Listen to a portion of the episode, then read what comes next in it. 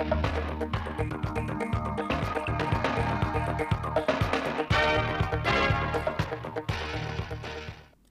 kính chào quý vị và các bạn đến với bản tin thời sự 16 giờ chiều nay, ngày mùng 4 tháng 11 của Đài Phát thanh Truyền hình Thanh Hóa. Bản tin đã được thực hiện trực tiếp trên sóng FM tần số 92,3 MHz. Chiều nay, Hội Doanh nhân trẻ tỉnh Thanh Hóa khóa 7, nhiệm kỳ 2023-2028 đã tổ chức hội nghị ban chấp hành lần thứ hai nhằm đánh giá kết quả tổ chức Đại hội 7 và triển khai một số nhiệm vụ trọng tâm công tác hội. Đại hội Hội Doanh nhân trẻ tỉnh Thanh Hóa khóa 7, nhiệm kỳ 2023-2028 được tổ chức vào ngày 6 tháng 10 năm 2023 vừa qua với sự tham gia của 368 đại biểu chính thức. Đại hội đã thông qua báo cáo tổng kết, đánh giá công tác hội và phong trào doanh nhân trẻ tỉnh Thanh Hóa khóa 6, triển khai phương hướng, nhiệm vụ khóa 7, bầu 55 ủy viên Ban chấp hành hội. Doanh nhân Nguyễn Xuân Hưng được tín nhiệm tiếp tục bầu làm Chủ tịch Doanh nhân trẻ tỉnh Thanh Hóa khóa 7. Tại hội nghị, các đại biểu đã tập trung thảo luận thông qua phương án phân công nhiệm vụ cụ thể của Thường trực, Đoàn Chủ tịch và Ủy viên Ban chấp hành Hội Doanh nhân trẻ tỉnh Thanh Hóa khóa 7, nhiệm kỳ 2023-2028. Các đại biểu cũng đã thảo luận, triển khai một số nội dung trọng tâm công tác hội trong thời gian tới. Sáng nay, trường Đại học Hồng Đức đã ra mắt Trung tâm hỗ trợ khởi nghiệp đổi mới sáng tạo. Trung tâm hỗ trợ khởi nghiệp đổi mới sáng tạo trực thuộc trường Đại học Hồng Đức được thành lập từ tháng 1 năm 2003 với sứ mệnh kết nối hỗ trợ và phát triển hệ sinh thái khởi nghiệp đổi mới sáng tạo, tư vấn huấn luyện đào tạo truyền thông, cung cấp các hoạt động dịch vụ hỗ trợ khởi nghiệp đổi mới sáng tạo cho học sinh sinh viên, cán bộ giảng viên trường Đại học Hồng Đức và học sinh sinh viên thanh niên, các cá nhân tổ chức doanh nghiệp trên địa bàn tỉnh. Việc hình thành phát triển trung tâm nhằm góp phần thúc đẩy hoạt động đổi mới sáng tạo, hỗ trợ khởi nghiệp, chuyển giao kiến thức và công nghệ, tạo ra giá trị mới, đóng góp trực tiếp vào công tác đào tạo, cung ứng nguồn nhân lực chất lượng cao, đáp ứng nhu cầu xã hội. Hội đồng Giáo dục Quốc phòng và An ninh tỉnh Thanh Hóa vừa tổ chức bồi dưỡng kiến thức quốc phòng an ninh cho 85 chức sắc chức việc tôn giáo trên địa bàn huyện Nga Sơn. Trong thời gian 3 ngày, các chức sắc chức việc tôn giáo trên địa bàn huyện Nga Sơn được nghiên cứu học tập các chuyên đề, đường lối, quan điểm của Đảng, chính sách pháp luật của nhà nước Việt Nam về dân tộc, tôn giáo gắn với quốc phòng an ninh trong tình hình mới, bảo vệ an ninh quốc gia, xây dựng nền an ninh nhân dân, thế trận an ninh nhân dân gắn với xây dựng nền quốc phòng toàn dân.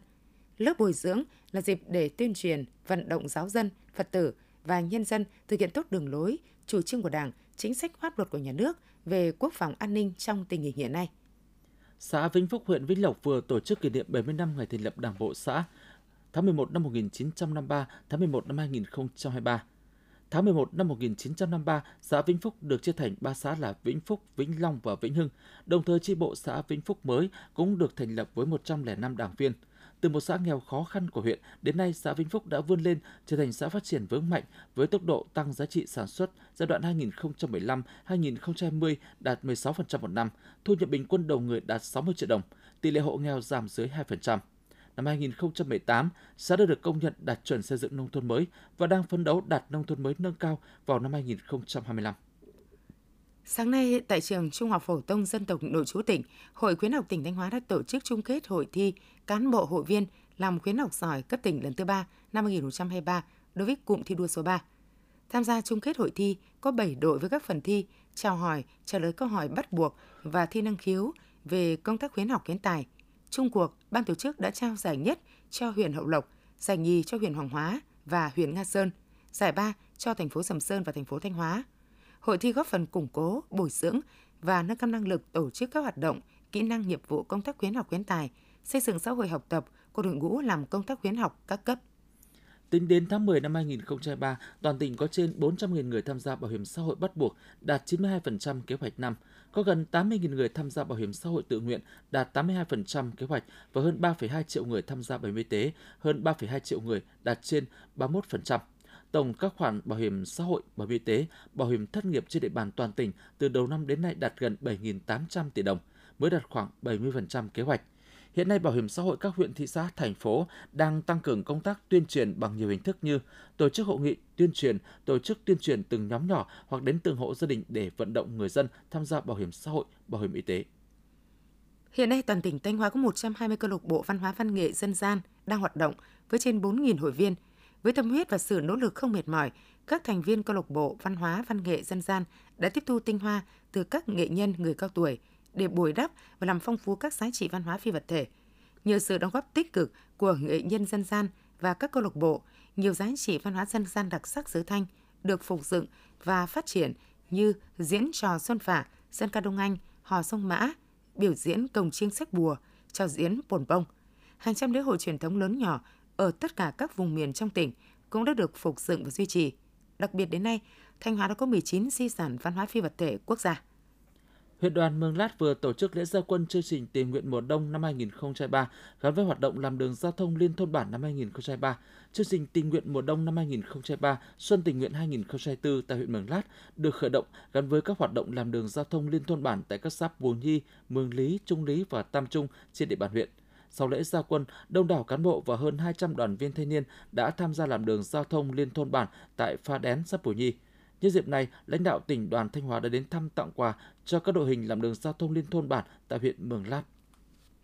Tiếp theo là phần tin trong nước. Sáng ngày 4 tháng 11, Thủ tướng Phạm Minh Chính chủ trì phiên họp chính phủ thường kỳ tháng 10 năm 2023. Nhờ có quyết tâm cao, nỗ lực lớn, hành động quyết liệt của toàn Đảng, toàn dân, toàn quân, tình hình kinh tế xã hội tháng 10 tiếp tục đạt kết quả tích cực trên nhiều lĩnh vực, kinh tế vĩ mô ổn định, lạm phát được kiểm soát, tăng trưởng được thúc đẩy, các cân đối lớn được bảo đảm, nợ công, nợ chính phủ, nợ nước ngoài, quốc gia, bộ chi ngân sách nhà nước được kiểm soát tốt.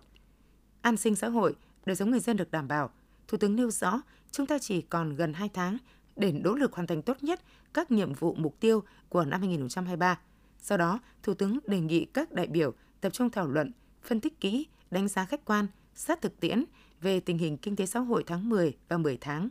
những việc đã làm được và chưa làm được, nguyên nhân khách quan, chủ quan, bài học kinh nghiệm, xác định những nhiệm vụ đột phá, trọng tâm để hoàn thành nhiệm vụ tốt hơn trong tháng 11, 12, phấn đấu cao nhất để đạt được mục tiêu, kết quả năm 2023 phải tốt hơn năm 2022 như đồng chí Tổng Bí thư Nguyễn Phú Trọng đã chỉ đạo.